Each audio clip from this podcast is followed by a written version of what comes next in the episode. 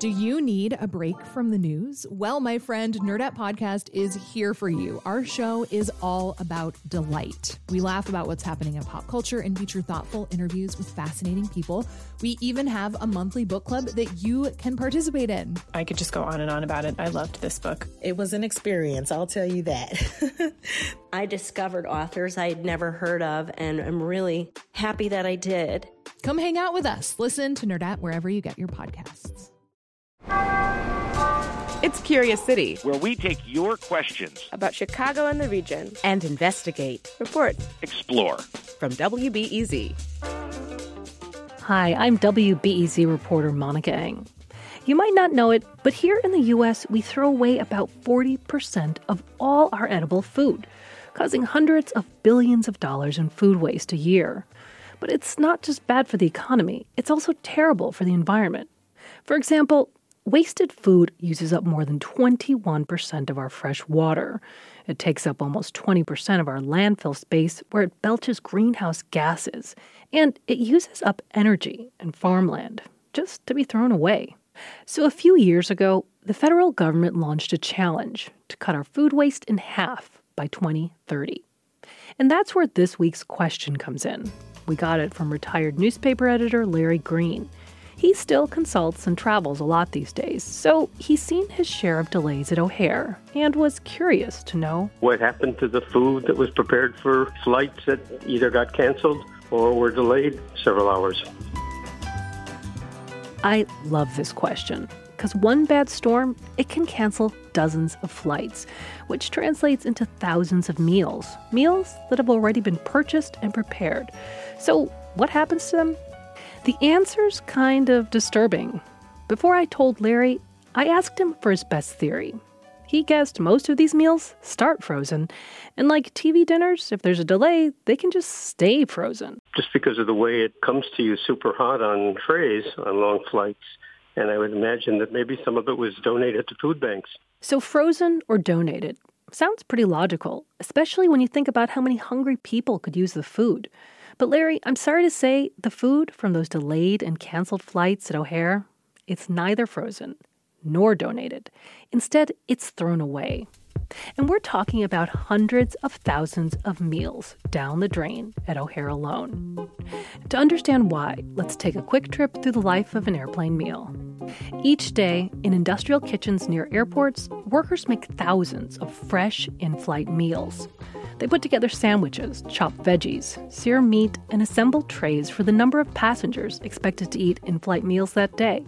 During this time, temperature control is crucial. So once the food has been produced in the flight kitchen, really, it is being chilled and is kept in cold storage uh, until just before it goes to the aircraft. That's Philip Eberhard of Gate Gourmet. It caters dozens of the world's largest airlines, including American, Delta, and British Airways. After those meals have been cooked and chilled, he says those chilled trays are stacked into rolling carts and loaded onto the plane just before the passengers arrive. Some planes have refrigerators on board, and some don't. But if it's timed right, they don't need them because the food is eaten before it gets too warm. The hot dishes, they're even more complicated. Eberhard says they get loaded onto the flight half cooked. That way, they won't get overcooked in the course of reheating on the plane. It's kind of an art. And the art really is to cook it to the point that once it's reheated, it is just right. So it's all freshly cooked, cooled down, and partially reheated on the plane. And if it all works out, the cold stuff stays cold, the hot stuff gets hot, and everyone gets their chow. But what if the flight doesn't take off, or if it's delayed for more than six hours? Then, Eberhard says, the flight will be recatered. That's what we call it. That means the kitchen crew has to make the entire batch of meals all over again.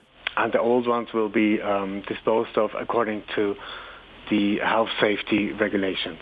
That disposal can mean incinerated, ground up, or just thrown away. And it isn't just Gate Gourmet. Airlines that don't use Gate Gourmet to cater their flights, like United for example, told me they do the same thing. Airline officials say it's all about keeping food fresh and in safe temperature zones, which are strictly regulated by food authorities. Still, it's not a pretty picture when you realize that hundreds of thousands of these meals were tossed out from O'Hare flights alone last year. On top of that, and this is even when flights aren't canceled, there's more food waste. It happens when international flights arrive at O'Hare. For regulatory reasons, their leftover food has to be incinerated. I recently talked to Steve Dietz of the Food Donation Connection. He's seen this part firsthand, and he says it's not just a bunch of sandwiches or cheese plates. It's worse than that. It's filet and it's lobster. I mean, you know, in first class meals, they have some of the finest dining you'll ever see. To have them pull off a dozen or more filet meals and throw them away, it, it's it's heartbreaking. This type of waste doesn't have an easy solution because of regulations on foreign foods. But the canceled flights may have a solution. In fact, last year, O'Hare Airport donated more than 87,000 pounds of end of the day food to local charities. But that was from restaurants and kiosks inside the airport. They're managed by a company called HMS Host that specializes in airport concessions. HMS says it regularly collects food for local homeless shelter Pacific Garden Mission, which does a pickup at O'Hare every morning. So why can't they take the food from the airplanes too? They're just a few hundred yards away from the kiosks. I asked the creator of the food rescue app 0%. His name is Raj Karmani. Food waste and food rescue as a solution is essentially a logistics problem. Karmani knows the logistics could be tricky getting food off planes, storing it safely, and getting it to the right agencies, like the ones that don't already have too much. On top of that, you're dealing with some half cooked foods. But he says it's not at all impossible. In fact, Steve Dietz at Food Donation Connection says he's already seen it happen. It was a few years ago when Hurricane Sandy closed down Reagan Airport in D.C. We were able to help them donate 6,900 sandwiches to local charities uh, that would have typically been thrown away. But this is a, a person that called us from Gate Gourmet that used to be part of our program with other employers that he was at, so he knew to call us. So here, it just took the right partner, a guy who'd already worked with them and knew how to do it. But if it's going to be expanded, Dietz thinks you need buy in from the top of the companies. If we could get senior leadership from the major airlines to really make it a requirement with their caterers to come up with a way, uh, I think that at least a significant portion of this food that's being thrown away could in fact be donated to local charities. In other words, the logistics are solvable, but you need the will at the top of the corporation.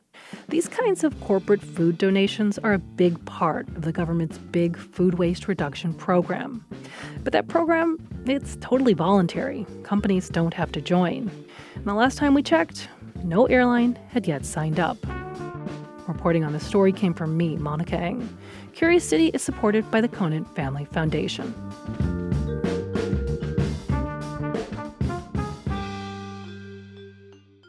Next time on Curious City, Boys Town, a neighborhood that was once a safe haven for the LGBTQ community, is changing. Eventually, there won't be a single gay person living within three miles of Boys Town.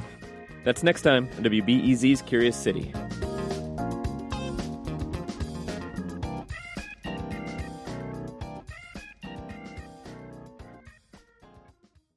At a time when information continues to come at us faster and faster, sometimes you need to hit pause and rewind. NPR's Throughline takes you back in time to the source of the news stories filling your feed. Find NPR's Throughline wherever you get your podcasts.